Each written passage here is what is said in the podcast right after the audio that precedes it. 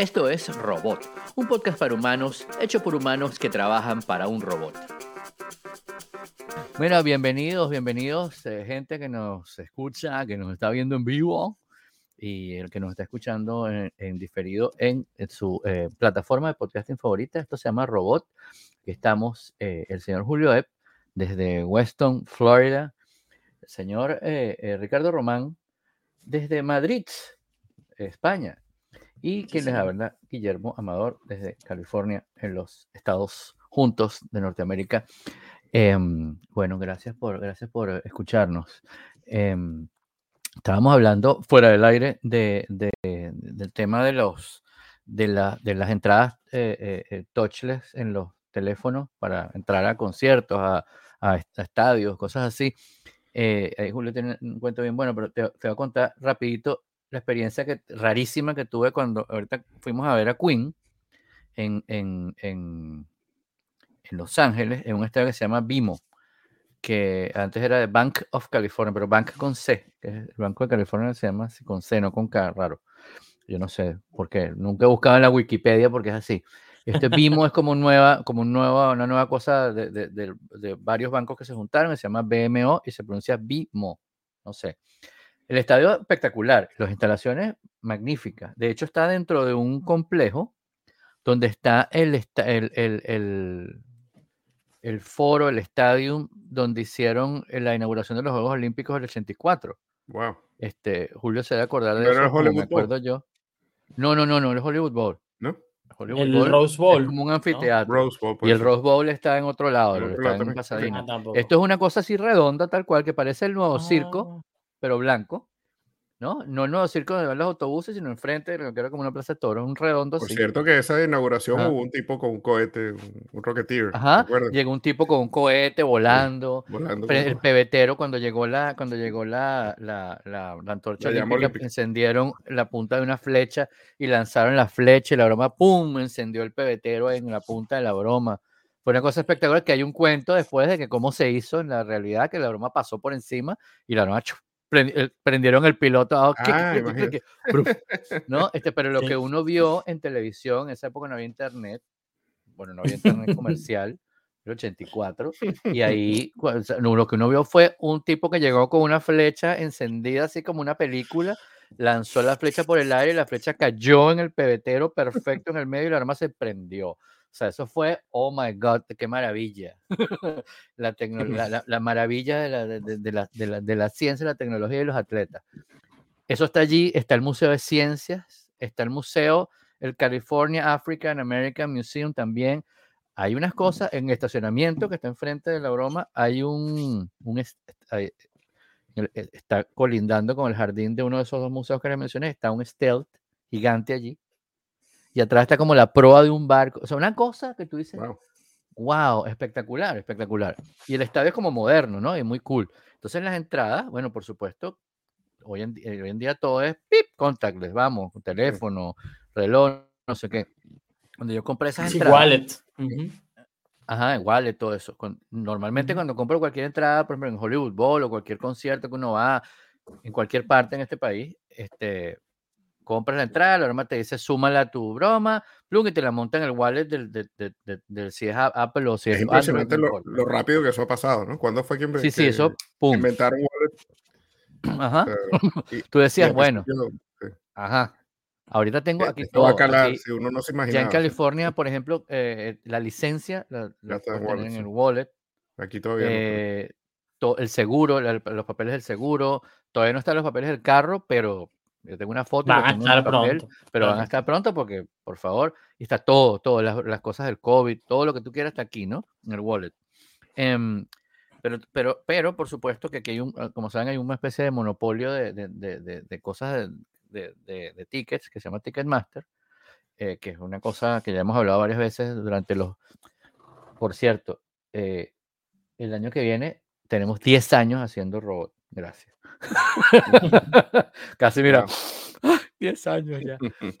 Para que sepan, en los 10 años que tenemos hablando de Ticketmaster, no ha mejorado. y, y, cuando tú compras una entrada, probablemente ya sea, ya estás comprando una entrada revendida. A través de Ticketmaster o a través de lo que sea.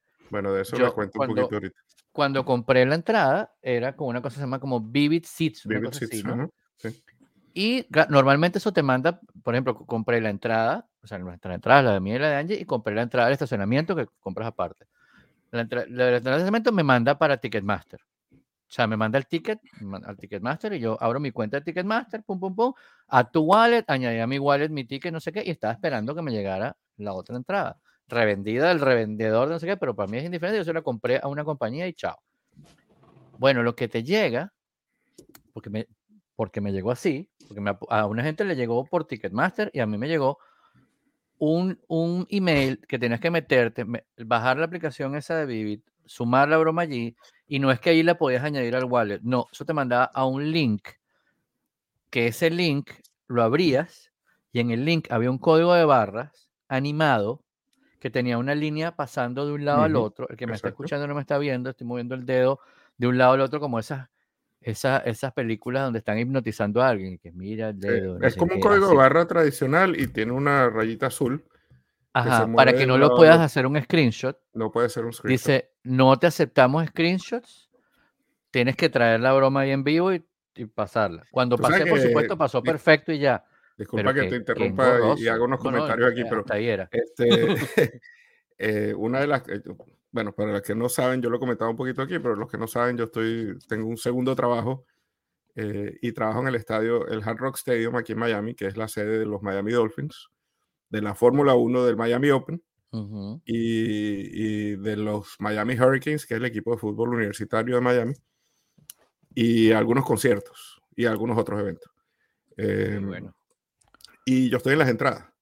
Y entonces una de las cosas, por supuesto, la tendencia, la gente que no conoce Wallet, mientras menos tecnológico eres, eh, tú recibes, si logras recibir tu, tu, ticket, con lo poco que sabes de tecnología y ves una imagen en la pantalla, tu tendencia inicial es hacer un screenshot, ¿no? Y la gente, yo me imagino que se siente, wow, yo soy un experto, porque le tomé una foto a la pantalla. Claro. Entonces, cuando llega al estadio, la broma no funciona porque el, el torniquete tiene un lector, que el lector tiene un, un lector de proximidad NFC y tiene un lector de código de barras que solo lee código de barras animados.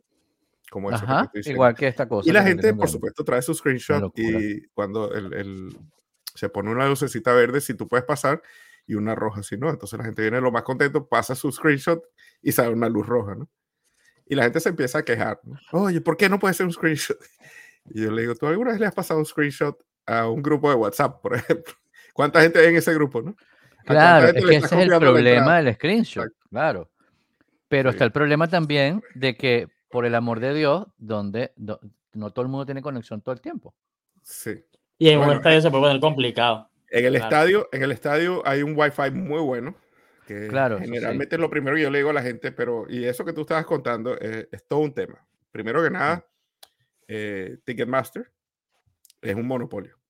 Y Ticketmaster es un monopolio que además está asociado con el estadio donde yo trabajo. Así que no puedo hablar muy mal de ellos, pero.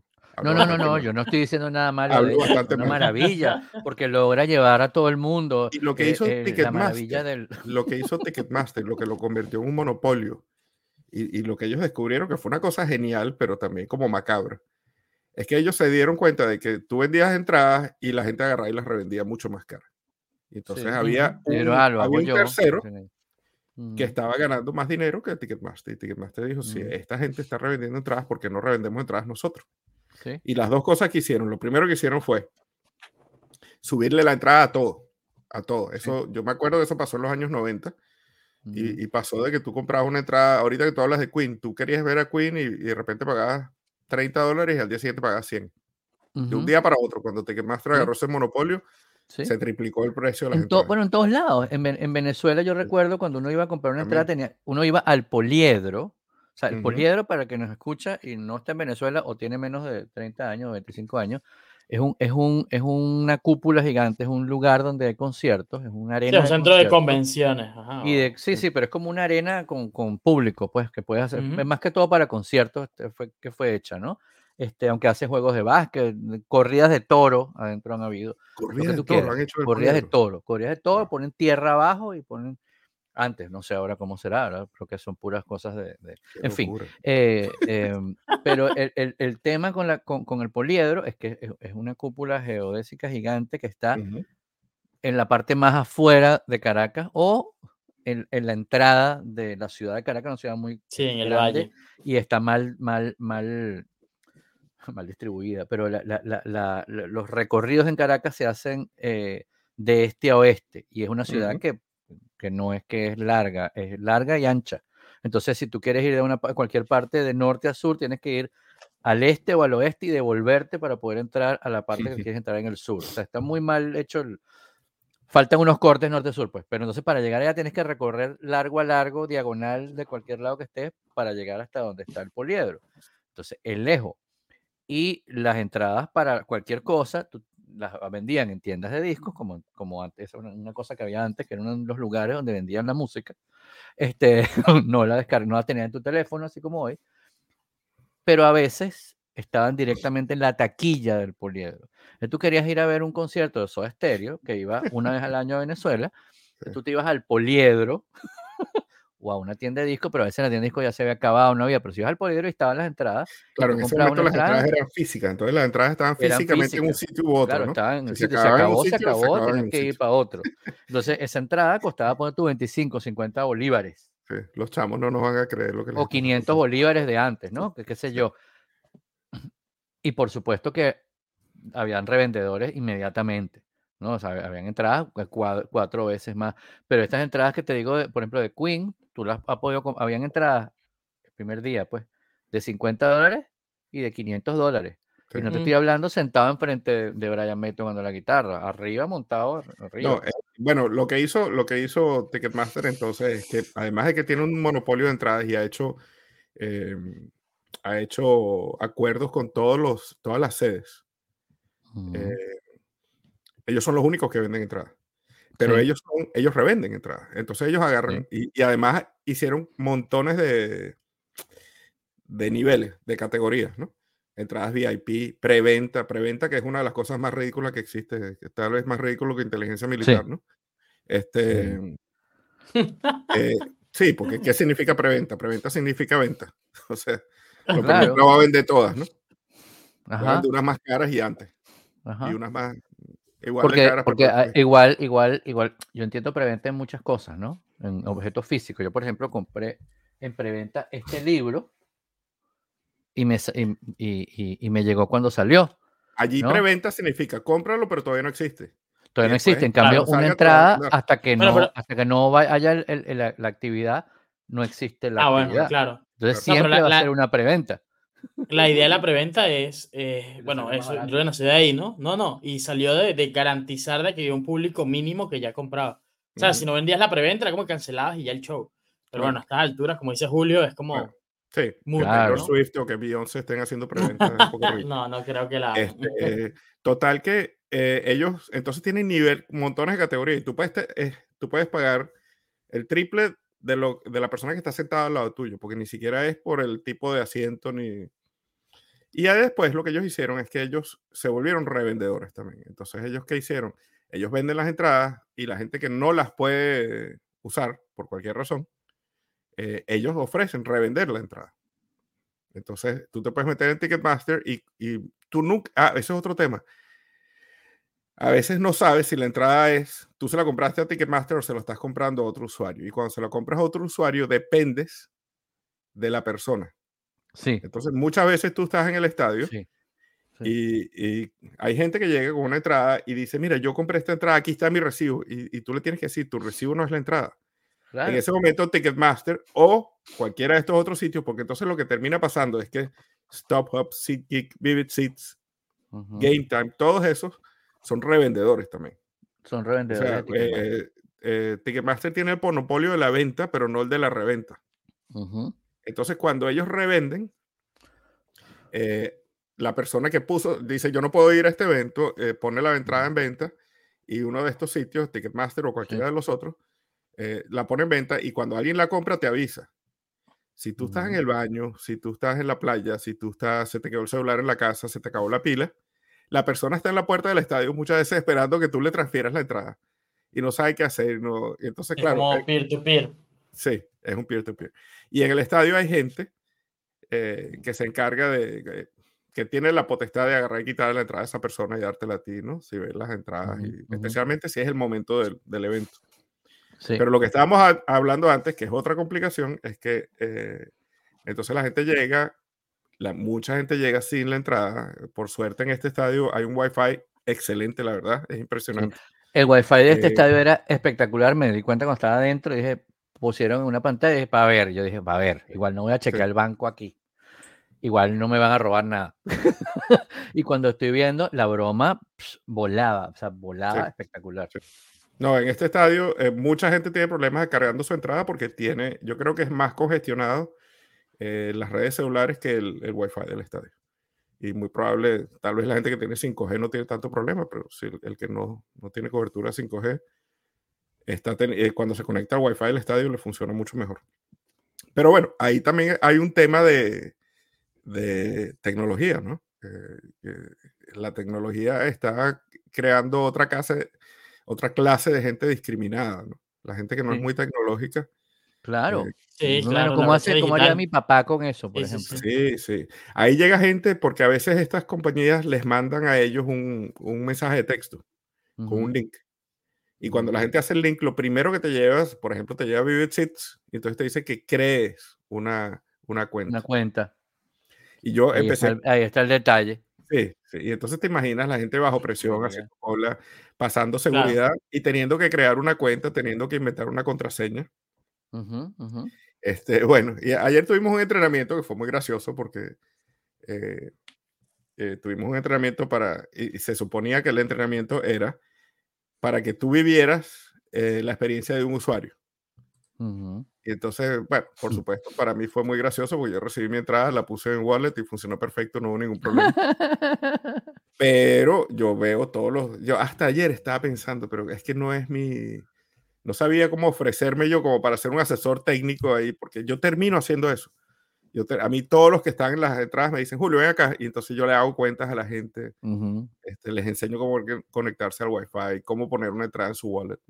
Claro, porque hay un tema cultural ahí. Un tema, sí, bravo. Yo creo que los tres que estamos aquí somos muy proactivos en eso de, bueno, ¿cómo se soluciona este problema? Pues, claro, claro. Y bueno, y el otro este tema que estábamos hablando antes de empezar a grabar es que eh, la mejor manera y la manera más rápida de entrar al estadio, y nuestro objetivo es que, la que sea lo menos, haya la menor fricción para entrar al estadio posible. Y la gente viene de una situación un poquito incómoda que es pasar por un, sitio de seguridad que se parece a la, al TSA en los aeropuertos, ¿no? Entonces, si tienes algo de metal, te lo quitan. Si tienes una bolsa muy grande, te dicen que te devuelvas y la tienes que guardar en un locker afuera. Eh, y entonces, y a veces la gente de seguridad es, muy tonta, muy bruta y, y, son agresivos, son groseros. Entonces, claro. muchos vienen, eh, eso está a, a, cinco metros de nosotros, y muchos vienen entrando ya con una mala cara y con un desagrado. Y la idea es que tú lo hagas pasar lo más rápido posible con una sonrisa. Y... Entonces la gente que trae su entrada en el wallet, toca el NFC y entró directo. Este, pero la gente que lo trae en el Google Wallet, el NFC, y ahí es donde yo, eh, alguien que me corrija, por favor, porque me encantaría que alguien sepa qué es lo que está pasando aquí, pero no funciona. O sea, yo te diría que Apple Wallet con el NFC tiene un un éxito del 99.99%. Yo veo una o dos personas en, que no le funciona. En cada, y, yo, y a veces creo que es el, el lector, no el teléfono. Eh, y yo te diría que Google Wallet, el éxito es algo así como, no es más del 10%. Es una cosa impresionante la diferencia. Impresionante. No sé si se debe a la cantidad de marcas eh, de teléfonos que entran, aunque yo veo muchísimo Samsung. Este, hay mucho. Cuando no ves iPhone, mucho de lo que ves ahí son teléfonos que se doblan, por cierto. Eh, pero, pero sí, no sé si se debe a la, a la diferencia de, de marcas, de estándares. Yo no sé si es la, es la, o la posición del chip también. Que la posición del chip, que es algo que estaba mencionando también, que todos los iPhones tienen el, el, lector NFC en la parte superior del teléfono. Los androides yo siempre intento la parte superior y después la parte central. Y a veces siento que el teléfono, eso es otra cosa, el teléfono vibra, hace un sonido de que detectó y la gente empieza a empujar el torniquete, pero la luz se pone roja, ¿no? Eso es otra cosa que pasa con los Android muchísimo. Eh, los iPhone, pero el teléfono vibró, sí. Pero es que tengo desde que, iPhone tiene NFC, como es el 5. Eh, yo diría que el 5, porque yo veo telefonitos ahí que creo que son 5. Este que está aquí atrás, este que está aquí atrás, el que está eh, viéndonos y no escuchándonos, este que está aquí es un iPhone 4, el primer iPhone que yo tuve. Eh, y está desarmado. A veces estaba buscando el, el, NFC. No, quizás no, no lo tenía. No, no tenía, no, no me acuerdo que mm. tuviera, ¿no? Uno de los cinco estoy seguro que lo tiene, porque yo he visto iPhone 5 pasando por allí con NFC. Entonces, hablando de, del tema de la... De, eh, fue, el 6. el 6 fue el primero, ¿viste? El 6. Ah, el 6. Con NFC. Sí. Mira tú. ¿Será que yo veo el 6 tan chiquitico hoy en día, el 6 no, no plus? Que creo que es un 5. Wow. Ah, puede ser. Ok. Eh, en todo caso, eh, e, es, bien frustrante, ¿no? Es bien frustrante y es tan así que en, en Apple Wallet eh, tú tienes la entrada electrónica y ya. En Google Wallet lo que tú tienes que hacer cuando no te lee la entrada electrónica es que haces un swipe hacia arriba, empujas la entrada hacia arriba y abajo sale un letrerito que dice mostrar código de barras. Porque los lectores de la entrada del estadio tienen un segundo, un, láser que lee el código de barras, que es como una segunda opción para entrar. Y estamos hablando que ese código de barras se mueve, ¿ok? Para que no sea un screenshot. Entonces tú empujas hacia arriba, tienes un, un botoncito que dice mostrar código de barras y eso no te muestra el código de barras porque te sale una pantalla encima que tiene una advertencia que en este momento no me acuerdo exactamente qué dice, pero te tapa el código de barras. Y entonces tiene dos botones. Un botón dice mostrarme el código de barras y el otro botón dice no mostrar este aviso más. Entonces tú le das al botón de mostrar el código de barras y te muestra el código de barras y lo puedes escanear en el láser y así entra. Lo curioso es que si tú le das incluso a no mostrar este, este aviso más, te muestra el código barras, lo puedes escanear. La mayoría, de la, gente, la mayoría de la gente viene con más de una entrada. Es muy raro que alguien entre. Bueno, alguna gente entra sola, pero la gran mayoría de la gente entra mínimo de pareja y tiene dos entradas en el teléfono. Y a veces en grupos muy grandes. Yo he visto grupos de 30, 40 personas en un solo teléfono. Y si es un Android, tienes que hacer un swipe para arriba para mostrar el, mostrar el código de barras. El segundo toque es mostrar el código de barras. El tercer toque es no me muestra este mensaje más. Escaneas. el cuarto toque es un swipe. Y cuando, a pesar de que le has dicho que no te muestre este mensaje más, te lo muestra. Y tienes que darle hacia arriba, mostrar el código de barras, cuatro toques, cuatro toques. Si calculas eso por 40 entradas, te imaginarás el dolor de cabeza que es hacer pasar a la gente que llega con androides al estadio. es impresionante. Y, y en el, otra cosa, en el estadio te dicen mucho que tú no debes tocar el teléfono de, de la persona. Y yo entiendo por qué en los Estados Unidos, eh, cuando te dicen cosas así, hay una palabra que usan mucho aquí que es liability, ¿no? Claro. Y es verdad. O sea, a mí se me se resbalan teléfonos, se caen al piso. Este, hasta ahora yo no he tenido problemas, pero está esa posibilidad. Pero la diferencia entre meter a 40 personas, yo solo, y, y que lo haga la persona que lo está haciendo, generalmente puede ser bastantes, unos cuantos minutos de diferencia para poder entrar al estadio. Sí, claro. El cuento, el cuento del estadio. Ayer conocimos, por cierto, también el, el locker de los, de los Dolphins. Y me tomé una foto con la, en el locker del, del quarterback de los Dolphins. ¿Ah, sí? Qué, fino. Dan, Marino, ¿no? Es el quarterback de los Dolphins. Dan Marino. Dan Marino está ahí, pero en bronce. En bronce. Está en todos los juegos. Dan Marino. En todos los juegos, pero, pero ya no juega. Es, eso, eso de los americanos es brutal eh, cuando una figura se, se, del deporte se retira, ¿no? Y sobre todo si fue de un solo equipo. Bueno, o bueno, no fue, hay unos que no son de un solo equipo, pero es los homenajes, eh, todas las estatuas, no sé qué, o sea, es una cosa brutal. Eh, en el fútbol no pasa, son un poco más, eh, bueno, rencorosos, digamos, cuando alguien sale. Rencoroso. En, Algunos, en algunos casos, ¿no? Fíjate que hace poco murió este, ah, el, inglés del Manchester United, que estaba ahí en todos los juegos. Eh, ah, no es Bobby Moore. Bobby Charlton, ¿no? Charlton, Bobby Charlton. Mm. Bobby Charlton. Y ese sí quedó siendo como un, un icono de, la, de los Manchester United. Estuvo, fue asesor toda la vida. Estaba en casi todos los juegos mientras estaba con, con salud. Ah, ¿Qué tal? ¿Qué le pareció la telenovela de, de OpenAI? Qué novela, ¿no? ¡Guau! ¡Qué brutal! Súper interesante. o sea, eso era, eso era, eso era, ¿se acuerdan que era serie? Em, Silicon Valley, pero en, en, vivir directo y, directo en, carne, carne propia. No, no, no. Eso Human Fletch. No, muy loco, muy loco, muy loco. Estaba leyendo la broma con, con un vaso de, de este tamaño de, de refresco como Big Head y uno chupando toda la historia de Para el que no escucha y no sabe que estamos hablando, Sam Altman es, uno de los, es Big Head, no mentira, es uno de los, de los, o es el fundador, ¿no? De, no, no, no, no es fundador, es CEO. ¿No fundador? No. Es CEO, bueno, pero es el, el, que ha movido eso. Sí. Para que lo conozcamos hoy, pues, ¿no? Este, de OpenAI y es, es, es el CEO y mm, hace, pone tu lunes, la junta directiva eh, decidió sacarlo porque les había mentido en no sé qué. Ok, que no, no, estoy, no estoy quitándole mérito o, dándole mérito a lo que hizo o no, no hizo. Había sido completamente cándido con la Junta, eso fue lo que dijeron. una cosa un poco rara, muy, muy rara porque... Sobre todo por el timing, o sea, fue el evento de desarrolladores que anuncian esto de los GPTs y, no sé qué, y es como un bombazo, y a los 10 días, 8 días viene esta, esta novela. Y la, y la carta decía, o sea, no había sido suficientemente cándido en sus comunicaciones. Exacto, y que, ¿what? Entonces, ajá, lo votan, ¿no? Ok.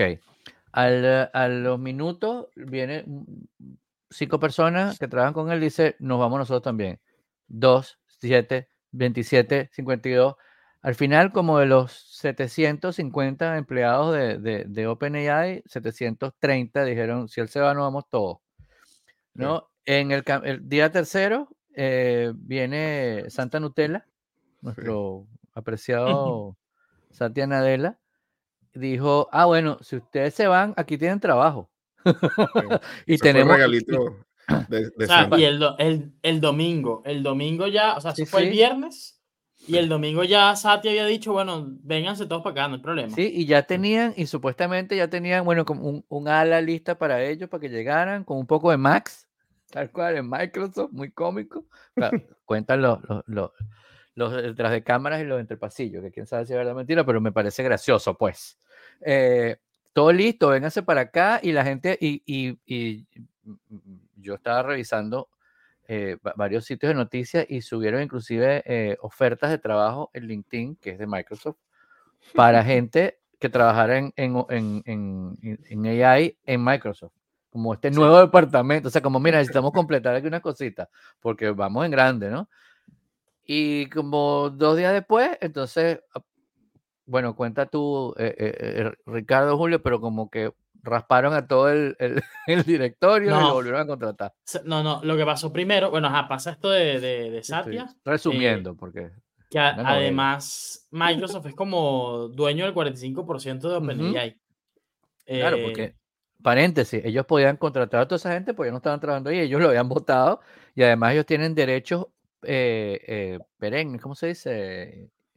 Que no se vencen nunca, eh, eternos, no me acuerdo cómo se dice, tiene un nombre, legalmente tiene un nombre, para usar el, el, el, la, la, el IP de OpenAI. o sea, estaban tiro en el piso, pero sí con dos pistolas. ¿Se acuerdan Sam Bigotes, el de las comiquitas que tenía unas pistolas? pero disparándose en los pies. O sea, una cosa, Dios bendito. Sí. Bueno, llegó, pasó esto y empezaron los rumores de que se van a Microsoft y empiezan todos los, los eh, em, o sea, de los 900 y algo empleados de OpenAI, 750, 780 publican eh, OpenAI no es nada sin sus empleados. Yo acabo de leer, eh, acabo de leer el em artículo y disculpa que te corrija los números, pero dice que eran 770 empleados y eran 700 los que firmaron la carta. Bueno, bueno, por ahí yo dije un número. O sea que, no, no, te lo digo porque es más exagerado lo que tú estás diciendo. O sea, por eso el porcentaje era, altísimo Y eh, nada, empezaron a renunciar. Este, y el board dijo, la lealtad a una persona más que a la compañía, ¿no? Una cosa bien. Bueno, porque dirían, porque además es como un startup, ¿no?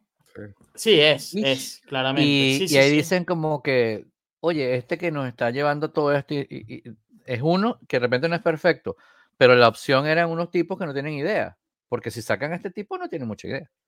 O sea, ahí parece, parece que hubo una casi que una tormenta perfecta, ¿no? Este, hay como dos, dos, facciones en el liderazgo de, de OpenAI. Eh, hay unos que llaman los de, o sea, los que quieren ir rápido, los fast, y otros que quieren ir lento y seguro, porque dicen que, oye, si llegamos al, a, la, a, la, inteligencia artificial general muy de golpe, o sea, nos, nos, cargamos la civilización, o sea, puede ser, es, lo que creen. Una de las cosas interesantes es que esa era la misión de OpenAI, ¿no? Este, asegurarse de que la inteligencia artificial fuese manejada con ética y con, y con cuidado, pues de alguna manera no crear una cosa... Y para todos y había, había como que hay varios principios allí, además. De hecho, OpenAI es un non-profit. Exacto, es, eh, una, empresa sin fines de lucro. sí. Y, y, claro, y, y, yo creo que el, problema viene de que eh, Sam Altman, este, para una empresa sin fines de lucro, empezó a hacer dinero de una manera impresionante. ¿no? Es el app más adoptado, más rápidamente adoptado en la historia del App Store de, de, sí. de iOS. Claro, siempre una cosa más nueva va a ser el más tal claro. que el primero. que, hasta ahora es la que pero hasta ahora más rápidamente. Más, hicieron miles de millones de dólares. Sí. Este, yo creo que una empresa sin fines de lucro tiene...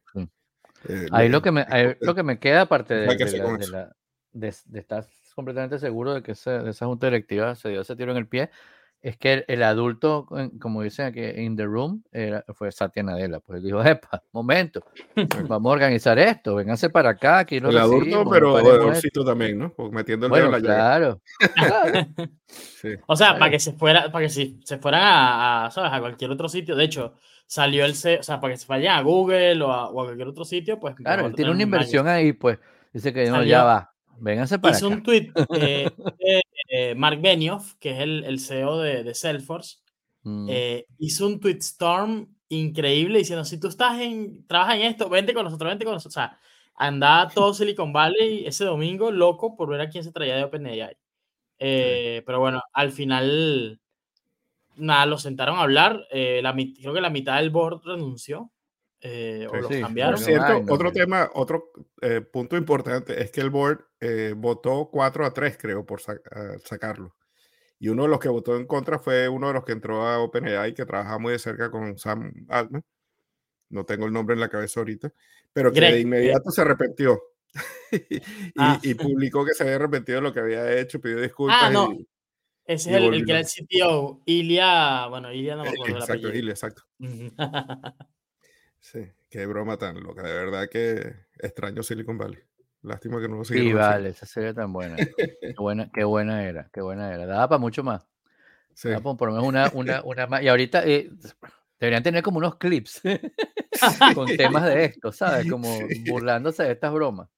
Sí, este tipo, el, que, el que hacía del, del fundador de, la, de Startup, que era buenísimo en la comedia física, ¿no? Que se caía o se, le, sí. todo el piso o se ponía nervioso. Bueno, no, no, no, súper bueno. Lo imaginaba todo, todo, Y todas las cosas, todas las cosas. Podemos tener un programa completo. Deberíamos hacer un programa completo nada más hablando de los personajes. Oye, deberíamos volver a ver. el, de la, el, el, tipo que era el angel investor que tenía claro que las puertas tienen que abrir. Buenísimo. No así, hacia los lados, como un salvaje. No, ¿cómo me salgo si me estaciono? No, no, no tengo que ser un billionaire, y que, pero tiene 700 millones de dólares. O sea, no entiendes. No entiendes qué es lo que, lo que significa dejar de ser un billionaire. Cuando compró la silla, cuando compró la silla toda ergonómica, no sé qué, amarilla, naranja, qué sé yo. Y tú, wow, que es como una cosa importante, tener una silla buena. ¿Sabes? Mucho, pues ahora sentado ahí, mucha risa, ¿no? Muy bueno, muy bueno. Este, mire, y hablando de inteligencia artificial. Sí, es curioso que, que Google Fotos eh, tiene, introdujo hace poco un editor que llama el Magic Editor y le están haciendo mucha publicidad y se han dado cuenta de que no te permite editar caras, ciertas partes del cuerpo humano, cédulas de identidad, este, recibos, billetes. Entonces hay unos controles ahí que es bien interesante ese artículo, algunos controles de qué puedes hacer. Yo recuerdo que de hace un tiempo, ya hace como 20 años, a finales de los años 90 empezaron a salir fotocopias inteligentes, fotocopiadoras inteligentes, sí. que no te dejaban fotocopiar dinero, porque eran fotocopiadoras de color y eran muy mm, fieles. Claro, quedaban perfectos. Quedaba perfecto. igualito. Pero bueno, esto a los que a los que somos geeks y nos gusta la tecnología eh, es un poco loco que de repente tú quieras editar algo y, parece un bug, ¿no? Que el programa no esté respondiendo, no esté haciendo algo porque no te avisa nada, no te dice nada. Este, quieres falsificar un recibo de, de gasto o algo así. Este, no uses Google Photos. Vas a tener que usar tiempo. Me, me recuerda lo más loco. Photoshop como todo el mundo. Claro. Me recuerda lo más loco que he visto en, en, temas de gastos y es acordarme que en, en la Francisco Fajardo, debajo del puente de Altamira, te vendían los talonarios de taxi para que tú pasaras los, los gastos. oh my god. Tu, propia, tu broma chimba ahí. Para los que no eh, saben, un par de referencias geográficas de Caracas ahí. Sí. Exacto. Exacto. Oye, hay un cuento buenísimo de uno de los corresponsales de Apple Insider eh, que está en San Francisco. Él, él, es irlandés y vive en Irlanda, creo.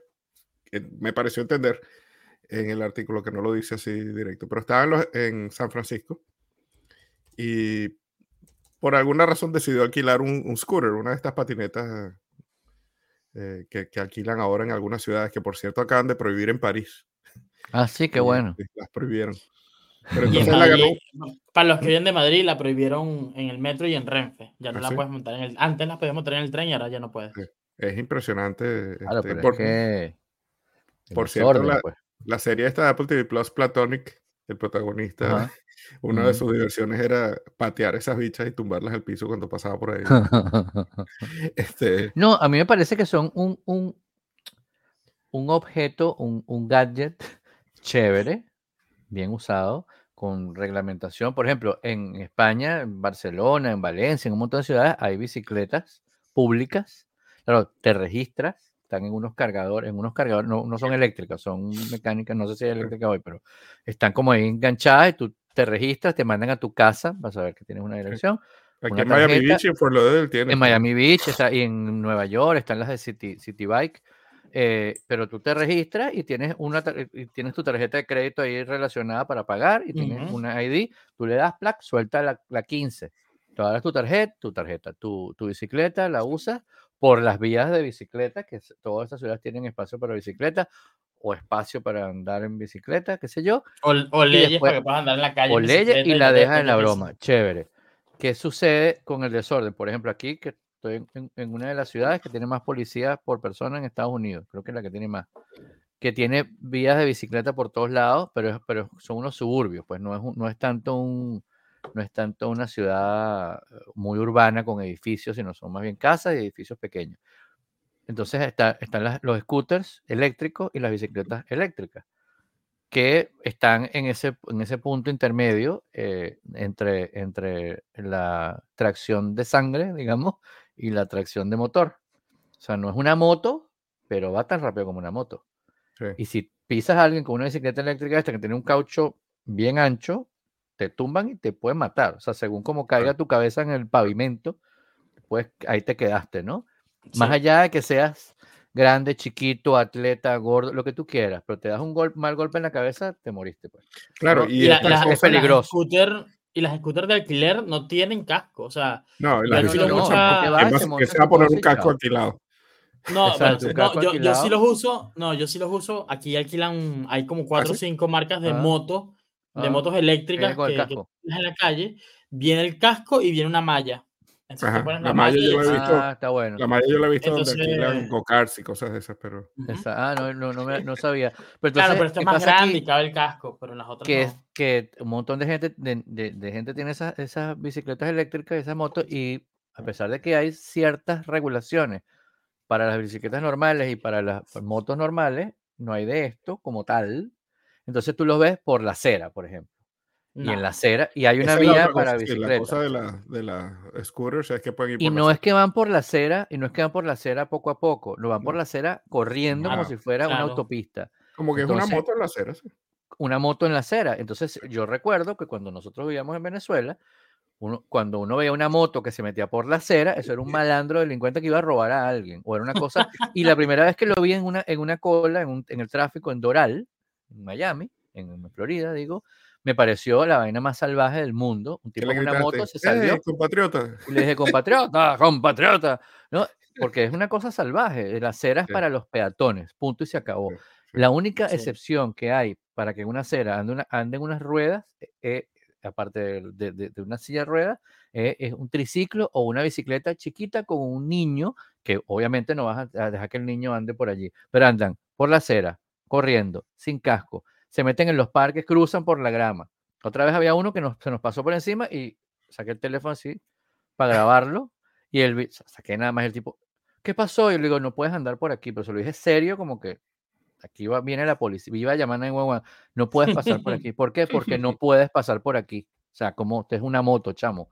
Ay, perdón, se fue. Al día siguiente otra vez he visto más de una vez gente que está a punto de, que lo, de, de, ser atropellada porque cruz, porque además van por la acera y cruzan por el, por el, por el, por el rayado peatonal con esa aroma a, toda mecha, sin pararse como la gente normal que se para. Parece que como que esas vienen sin frenos ahora, parece. Yo lo que no. yo sé, lo que van es rodando, entonces llegan al, cruce y siguen y vienen los carros frenando. Es un desastre, ¿no? Hasta que maten a alguien o pase algo, entonces ahí va a, haber, a tener que hacer. Y estamos hablando de un país desarrollado, comillas. Dinos, Ricardo. No, que yo creo que sí, hay gente que, que sí se ha muerto en el, en el o sea, usando estos, estos Bueno, el, el, cuento de Daniel Dilger, el, el, corresponsal de Apple Insider, es que él se despertó en un hospital. Wow. No, eso es, eh, así empieza el cuento. Él se despierta en un hospital y no sabía qué le había pasado. resulta que él eh, salió de noche y tenía que ir de un sitio a otro y, y agarró uno de estos scooters. Se despierta en el hospital y resulta que él había eh, bueno, se cayó solo, no tropezó con nadie, pegó la cabeza de la acera y se estaba desangrando y se estaba muriendo. Y además estaba en una zona, una de las zonas más feas de San Francisco mm. y, bastante desierta de noche. Y su Apple Watch llamó a 911 y lo rescataron, dio la información de dónde estaba él y lo rescataron. Y estaba contando que sus números de el, hay, una parte donde tú configuras tu información de, emergencia. y eso, y él no los había actualizado. Tenía teléfonos viejos de, su, de sus personas, sus contactos de emergencia. Y, y, además creo que estaba en otro país y no había puesto el código de país y alguna de esas cosas. Y entonces sus contactos de emergencia no se enteraron. Pero el Apple Watch le salvó la vida. ¿no? Y, y bueno, una de esas historias. Este, ¿Qué tal? Sí, donde él dice, eh, ah, bueno, y entonces está, empieza la, la, discusión bien interesante de, de, decir si tú debes tener eso siempre perdido, si debes prenderlo, y, definitivamente la decisión de Apple de que eso es una cosa que está encendida por omisión es tal vez la mejor. Es mejor que llegue la es mejor que llegue la ambulancia y, tú estés bien a que, a que no llegue y te estás muriendo. Claro, claro. Este, sí, es preferible. Nunca es mala el exceso de, de, seguridad. Hoy estoy em, extrañando a Shane McGowan, el, el líder de los The Pogues, uno de mis artistas favoritos y, posiblemente el autor junto con Kirsty McCall, que también murió eh, de una manera muy triste, ¿no? Kirsty McCall la atropelló una lancha en los Estados Unidos. Una lancha. Hace mucho tiempo, sí. Madre mía. Sí, hace muchísimo tiempo. Y ellos cantan un, un, dúo eh, que se llama Fairy Tale of New York que eh, para mí es la mejor canción de Navidad de todos los tiempos, ¿no? Y, la tengo que escuchar. Es impresionante. Y yo te diría, esa canción para mí es la mejor canción de Navidad, que eso, eso no, es un, no es una barra muy alta, ¿no? Porque la o sea, mejor que la de María Carey. las canciones de Navidad suelen ser muy bajas, pero además, esa misma canción yo creo que es una de las dos canciones de amor más lindas de la historia. Esa y... Ah, mira tú. Este, y ahí les puse el link del videito. Y Shane McGowan, además, y conjunto con The Pokes, eh, inventó un género nuevo de música, ¿no? Ellos, ellos fueron los primeros que combinaron la música irlandesa tradicional con el punk. y, popularizaron mucho esa música irlandesa y, eh, era, era gracioso. A veces en la portada de los discos los ves y todos los tipos con los instrumentos tradicionales, pero es un disco de punk. Es un disco de punk. Y después de ellos, bueno, han habido eh, montones como Dropkick Murphys y este, ¿cuál es el otro? Hay otro que eh, inventaron un género, pues. Y él fue un tipo con muchísimos problemas, siempre tuvo problemas de, de abuso de sustancias y una realmente un tipo con muchísimos problemas, pero muy talentoso. Mm. Mira vos. Oye, este, este es un año de, bueno, hay años así, ¿no? Que se mueren más famosos que de costumbre. O ilusión de frecuencia. Sí. y parecía yo creo que ilusión de frecuencia. Sí, ayer se murieron, eh, entre ayer y antier se murieron dos casi centenarios, ¿no? Este, bueno, uno centenario y el otro de 99. Sí. Que eran Henry Kissinger y, y Charlie Munger. Eh, bueno, no voy a entrar a hablar de Kissinger. No, por favor. Pero Charlie Munger era. Sí. Eh, bueno, el, socio de. Eh, o la otra parte de, Berkshire Hathaway, que es la, compañía del fondo de inversiones de, de Warren Buffett. Y bueno, tenía una filosofía de vida bastante interesante. Obviamente que, todo esto es el, sesgo del, del, sobreviviente, ¿no? O sea, a lo mejor esa filosofía de vida no decía más nadie, pero como él era billonario. Claro, ya a esa altura. Uno tiende a escucharlo. Como te dicen la gente que, los millonarios se levantan a las 4 de la mañana, se bañan con agua fría, le, no sé qué, tal, no toman café en Starbucks, porque ahí tú ahorras no sé qué. Ajá. Hay, hay, una, hay un documental, hay bueno, es, una, no es un reality más bien, en Netflix que lo hace Ramit Sethi, se llama él y él cuenta que, bueno, vamos a hacer la cuenta. Imagínate que tú te tomaras todos los días un café de Starbucks. Vamos a decir que dos, ¿vale? Necesitas no tomar café de Starbucks por algo así como 160 años para dar el, para pagar una casa en Estados Unidos. Sería, sería, ajá, ok, claro. Hoy sí leí una que me, que me pareció más, que tenía más sentido, pero ahí tenía su, su problema, ¿no? Porque sabes que no sé cómo es que se llama, hay, hay, un, hay, una, hay una acción que es que tú metes una, metes una mentira dentro de otra una verdad o metes una, como por ejemplo ahorita que están discutiendo lo del Esequibo, ¿no? en Venezuela. No, que el Esequibo, hay que defender el Esequibo. Entonces, por un lado dice, bueno, sí, el Esequibo es de Venezuela. Pero si lo está, pero si lo está promoviendo una gente como los chavistas, seguramente no es para algo bueno. Pero te dice, pero el se equivocó o no es Es que no lo voy a discutir contigo, delincuente, ¿entiendes? Porque lo estás haciendo para otra cosa. Entonces que igual salía como que los, la gente, los, los, los, grandes, no sé qué, eh, leen un libro casi que semanal, ¿no? O al día. Y me parece bien leer, leer y leer libros, me parece buenísimo leer. Pero entonces salía no sé quién, esto, el otro, y salía, en, el último de la lista salía Elon Musk, eh, leyendo libros, aprendió a hacer cohetes.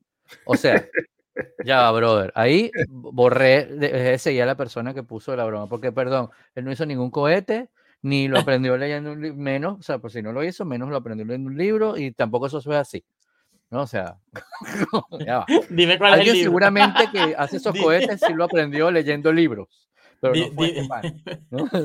no, ya va. no, creo que haya sido solamente el libro, pero bueno. Exacto, ya, ya, sí. Pero bueno. Esa, esa, esos huevitos de Pascua que dejan a veces es como Eso. esos fake news que, que súper elaborados, donde casi todo es verdad, menos el punto crucial. Claro, te, dicen ta, ta, ta, ta, ta, y por eso es que tal cosa, que mmm, no, una, no falacia, una falacia lógica. Exacto. ¿Se llama así? Sí, se llama falacias lógicas y por ahí les voy a poner un link a un sitio. Hay un australiano que tengo que buscarlo, eh, que tiene unos websites de eh, que tiene links a todos los sitios donde puedes aprender cosas gratis, gratis en internet. Este, tiene un montón de sitios donde hay, eh, te puedes educar en internet. Y uno de los sitios que él mm. hizo es el sitio de las falacias lógicas. Y está ah, buenísimo. ah, buenísimo. Yo me sabía, yo me sabía varias, pero es que no, sí, yo Sí, hay, hay millones de memes con eso. ese tipo de cosas donde, donde me encantaría que tener un, un asistente de inteligencia artificial que cuando algún idiota te está diciendo algo, se te venga a la cabeza de inmediato la falacia lógica que está usando. Claro, en estos, días, en en el contexto de trabajo, usé una que es el, el eh, la navaja de Hanlon. No la conocía. La, más famosa de las navajas es la de Ockham, ¿no? que bueno, si hay múltiples alternativas, normalmente la, la, la más sencilla es la, verdadera. ¿Vale? Eh, y esta de, de Hanlon es que no atribuyas a la maldad lo que puede ser atribuido, lo que puede ser explicado por la estupidez. Exacto. la página de este tipo se llama eh, schoolofthought.org. Lo voy a poner ahí en, las notas. Y, y, uno, y entonces tiene como una cantidad de subpáginas eh, y, una de ellas es sobre. Estoy preguntando a ChatGPT para que me. Eh, cool, cool, cool. Muy bien. Mira, y ¿cuál será el tip de la semana, vale? El tip de la semana, esta semana es algo que descubrí así un poquito por accidente eh, y, que Apple no tiene muy documentado, pero la manera como lo descubrieron por ahí, donde lo leí, es que si tú estás haciendo en tu iPhone, estás grabando pantalla digamos que tú estás haciendo una demostración de algún demo de una aplicación o lo que sea, y si tú estás grabando la pantalla y alguien te llama o te pasa un mensaje de texto, te sale en la pantalla, ¿no? O te llega una, una, ¿sabes? una promoción de, de la revista Playboy. Eh, aparece en tu video. Ya no me llegan, esas ya no me llegan. ya no te llegan. Este, y entonces, pero si tú te metes en, el, en la configuración de los focos en Do Not Disturb, hay una opción que se llama Smart Activation. Y entonces lo que hace eso es que hay ciertas actividades que Apple no dice cuáles son y tenemos que explorar un poquito para ver qué es lo que pasa. Te pone un poquito como el modo de no molestar. Y, y, una de esas es cuando tú estás haciendo una grabación de ah. la pantalla. entonces, este, si tú estás haciendo un videito de tu pantalla y tienes esa opción prendida en tu, en tu configuración de tu teléfono, eh, los mensajitos de WhatsApp y y la echadera de broma y todo lo que te va saliendo en pantalla no, no sale, no se graba, queda como un modo de no molestar temporal mientras tú estás haciendo tu grabación. Y no sabemos qué otras cosas, ¿no? Esa es la, la duda, eh, porque no está mm. muy documentado. Está bien, estoy buscándola aquí a ver si lo encuentro, pero no lo... estará en Do Not Disturb. Está, déjame ver, yo tengo mi iPhone ahorita de cámara, pero me puedo meter en el, en el iPad lo podemos ver en foco si te metes en Do Not Disturb, hay una opción, si lo tocas, hay una opción ahí, eh, en el mío está en inglés, pero dice, eh, donde pones eh, una programación. que tú programes cuando está el Do Not Disturb. La primera dice Smart Activation. Y estoy viendo una cosa que no mm. conocía. Qué horror. Para customizar las pantallas, cuando. No, hay tantas cosas ahorita que. No, yo creo que uno tiene que meterse un poco más dentro de la. Sí, ese, es un mundo por ahí. es un mundo. Si hubiera un manual, sería como las páginas amarillas esas ah, Yo tengo un enredo porque muchas cosas están automatizadas. Entonces, por ejemplo, conectas el, el carro, o sea, cuando entras al carro, que conectas el, el teléfono al carro, se pone automáticamente en modo conducción. Modo de conducción, exacto. Ajá. Eh, cuando me pongo a trabajar y tal, detecta que estoy trabajando y se pone en no molestar. Exacto. a veces tengo si no reviso activamente, es como que no me llegan los mensajes. Entonces, como que, claro, y como uso full WhatsApp, eh, es lo que, bueno, no, yo tengo tienes, que, tienes que personalizar. Tengo dos WhatsApp, uno de trabajo y lo tengo en el desktop. Mm. Entonces, así, a veces, y a veces tengo en, en, el escritorio real, tengo el WhatsApp normal aquí. Eh, y a veces Angie me escribe y si ve que no le contesto en uno, entonces me escribe en el otro porque sabe que lo tengo en la pantalla enfrente. Y que mira, y yo, ah. A mí, lo, que me pareció súper curioso con WhatsApp fue un mensaje súper manipulador de Apple, pero bueno, o no manipulador, persuasivo. Manipulador sería si, si fuera en contra, de, en contra de, de, mis intereses, pero fue muy persuasivo porque era a favor de mis intereses, eh, diciéndome, oye, WhatsApp ha tenido acceso a tus fotos hace seis meses. Quisiera revocarle este, este permiso, pero la notificación salía con, con unas miniaturas de puras fotos mías con Vicente, con mi hijo. Y era como que, ok, mira la, la, la, lo que les estás entregando a WhatsApp como... y me pareció, ok, esto está bastante persuasivo. Y eso, y eso eh, lo hacen con cualquier aplicación que le hayas dado permiso de accesar a todas tus fotos. A, las fotos, al GPS, o sea, te están notificando constantemente, oye, recuerda que esto está aquí, tal, tal, y, hay, hay, algunas que, ¿sabes? Las necesitas usar, no sé, me pasó con, en estos días me pasó con una aplicación de, no sé si era de, de, de algo de trenes o, ¿sabes? Algo súper puntual que tenía que usar. y, y, me pedía el, el GPS. Y yo dije como que fine, o sea, sí, porque lo necesito usar urgente.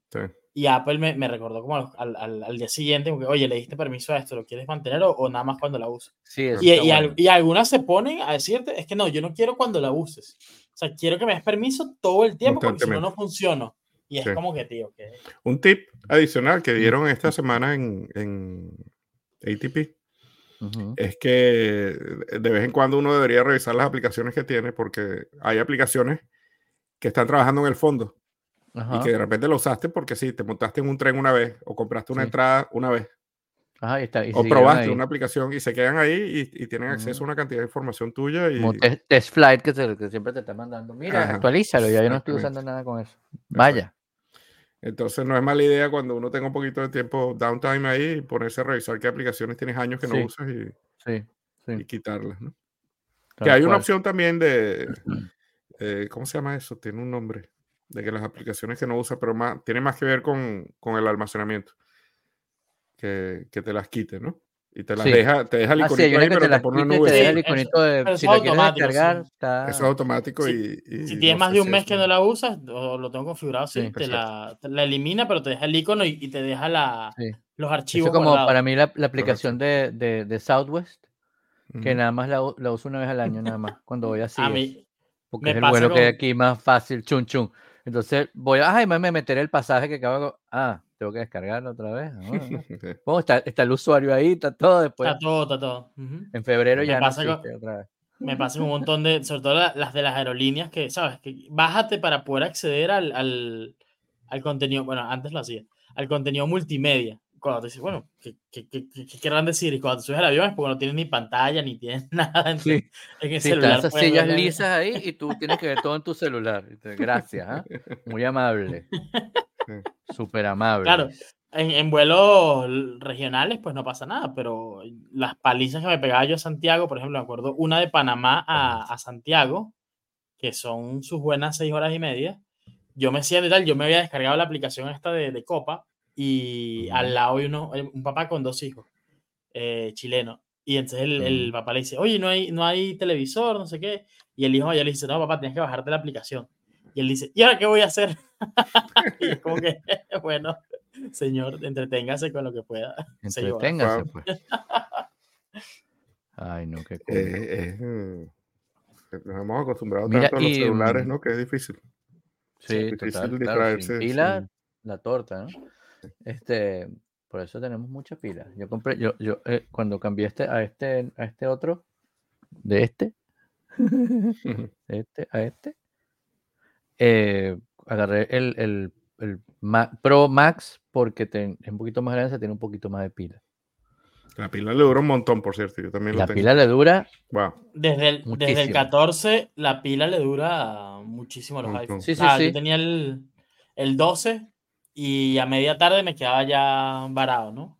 Eh, o sea, oye, modo bajo consumo. Ahora me puedo tirar día y medio y... sí, perfecto. Perfecto. Mire, hablando de, de, de, pilas, la, eh, eh, la app de la semana, semana este, les voy a contar que yo no sé si ya ha sido app de la semana, pero la reitero si es. Creo que sí, cuando se llamaba distinto. Cuando se llamaba TransferWise, creo que fue. TransferWise. Pero esta semana tuvimos una experiencia, este, tienen que pasarle un dinero a Karina de, de Estonia. Oh. Y han estado pasando trabajo. Resulta que me enteré llamando a Capital One, que es el banco de Karina, que los bancos americanos no tienen el famoso número IBAN. No, eso no, existe. es europeo. Es, solo europeo. Y entonces. Los... Literal es European Bank, no sé qué, no. Ajá. Ajá, No, pero este es I, de I latina. I de I latina, sí, pero es ah, algo así. Pero bueno. International Bank Number. Exacto, algo así. But born in este, Europe. yo le estaba diciendo a la familia sueca de Karina que no. Que los Estados Unidos definitivamente es un país muy, muy extraño y, que no me toca. Nosotros llegamos aquí. Del, sistema métrico, no habían, no habían las tarjetas no tenían chip. Exacto. Y, salió, el chip como a los dos, tres años que estábamos en esta aquí, hace como siete años, y era, wow, ahora con chip. Y yo, pero si yo tenía chip en Caracas. sí.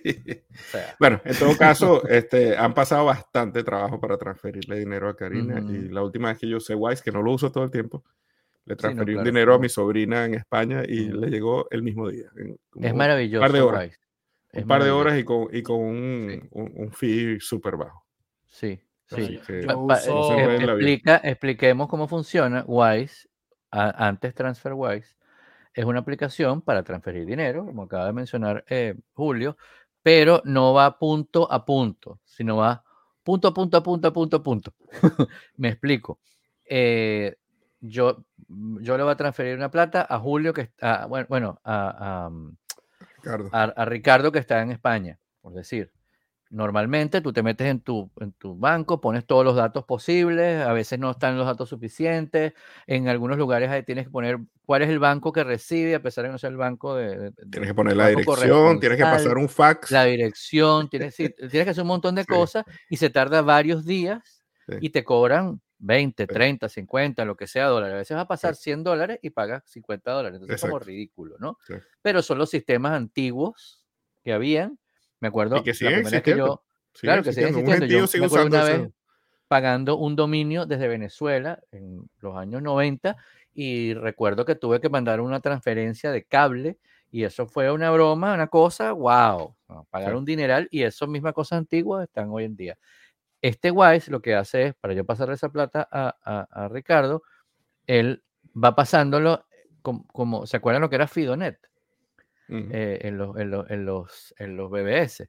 Él pasa de, de, de, de, mi cuenta a la cuenta de, de, qué sé yo, de Pepe que está en Los Ángeles, a la cuenta de José que está en no sé dónde, a la cuenta de Julio que está en Weston, a la cuenta de no sé qué está en la Isla Canaria y llega a la cuenta de Taza. Él, él va transfiriendo, va pasando como de, aquí a allá. Claro, eso es transparente, no es que nadie de esas personas lo tienen en su cuenta, pero él va haciendo las conexiones hasta que llega a la cuenta de él y el costo es nada, o sea, 3 dólares, 5 dólares, cualquier cosa. y, a, y, a, veces llega, como, como menciona Julio, el mismo día. Entonces es fantástico y te llega tu, tu, tu confirmación y todo. Y, no, y no hay, y, es seguro y es, y es, tú recibes el número de confirmación, el otro recibe, te dice cuánto está. Eh, además, el, la, el, el, el, exchange rate es bastante decente. Sí. Sí, porque a veces el banco te dice, sí, sí, la mitad de lo que cuesta en la calle, tú, wow. o, te dicen y no te dicen, no, lo que pasa es que hay un fee de 27 dólares fijo por no sé qué. Y es como, tío. Exacto. y, y, lo mejor de todo es que es un app. Una vez que te registras, tal vez la primera vez es un fastidio, tienes que meter los datos de tu cuenta, tienes que verificar todo. Claro. Una vez que lo hiciste, se acabó el problema. Ya está. Mientras que esas transferencias tradicionales es un problema cada vez que lo hace. Esta vez, este, una vez que lo hace, ya tienes TransferWise, tienes Wise y ya se acabó. Y además ahora se están metiendo, tienen una tarjeta de débito que funciona en cualquier parte del mundo también, pues, y funciona como un banco también, puedes tener algo de dinero guardado con ellos, como, como la gente. Lo, lo, lo, de los neobancos está genial. Yo uso aquí Revolut. Ay, se fue Julio. Aquí estoy. Eh, lo que se fue fue la ah. pantalla. Ah, bueno. Exacto. Eh, yo uso Revolut y, funciona muy, muy similar. Y además que le puedes hacer, o sea, para recargar el saldo, no tienes que hacer una transferencia, sino que lo pagas con Apple Pay. Eh, entonces, o sea, no sé, necesito cargar, qué sé yo, voy a transferir a Chile algo, tal, tal. Simplemente me dice, mira, no tienes, no tienes fondos, recarga. Recargo desde el Apple Pay, dos, dos puntos en el, dos, dos veces al botón de pagar y, y, lo tengo. O sea, es, la verdad que todo lo que sea para mejorar la, la, usabilidad, pues súper, súper bueno, ¿no? Parece que los bancos... Sí. El sistema bancario mundial es una de esas cosas donde, donde aplica aquel dicho que, que, el futuro ya está aquí, pero no está muy bien distribuido, ¿no? Correcto. Porque hay unas cosas modernísimas y, y, y, otras cosas que, que, estamos como en el siglo XIX. Tal cual. Mire, ¿qué vieron esta semana, muchachones? Yo estoy viendo una, y la agarré así por accidente, que se llama Diablos que es un grupito de gente en, en ah, sí, sí, sí. que los ponen a hacer servicio comunitario. Y es, está divertidísima. Uno de ellos es em, Christopher Walken. que es un viejo ahí como un viejo eh, irresponsable que no le para a la hija y, entonces está, está, preso y lo sueltan y le ponen uno, una de estos, un, un bicho de estos electrónicos en, el tobillo y tiene que hacer servicio comunitario y los tipos se van metiendo en problemas. Está, es bien divertida la serie, va por la segunda temporada y está súper divertido. Es como una especie de comedia con, con, con crimen, ¿no? Con drogas y crimen y este, gente que se mete en situaciones raras. Está bien. También empecé a ver, este, yo la había comentado aquí, Julia, que es la historia de Julia Child, que lo que más me gusta es que está Sarah Lancashire, eh, que es genial, la actriz de, de este, protagonista.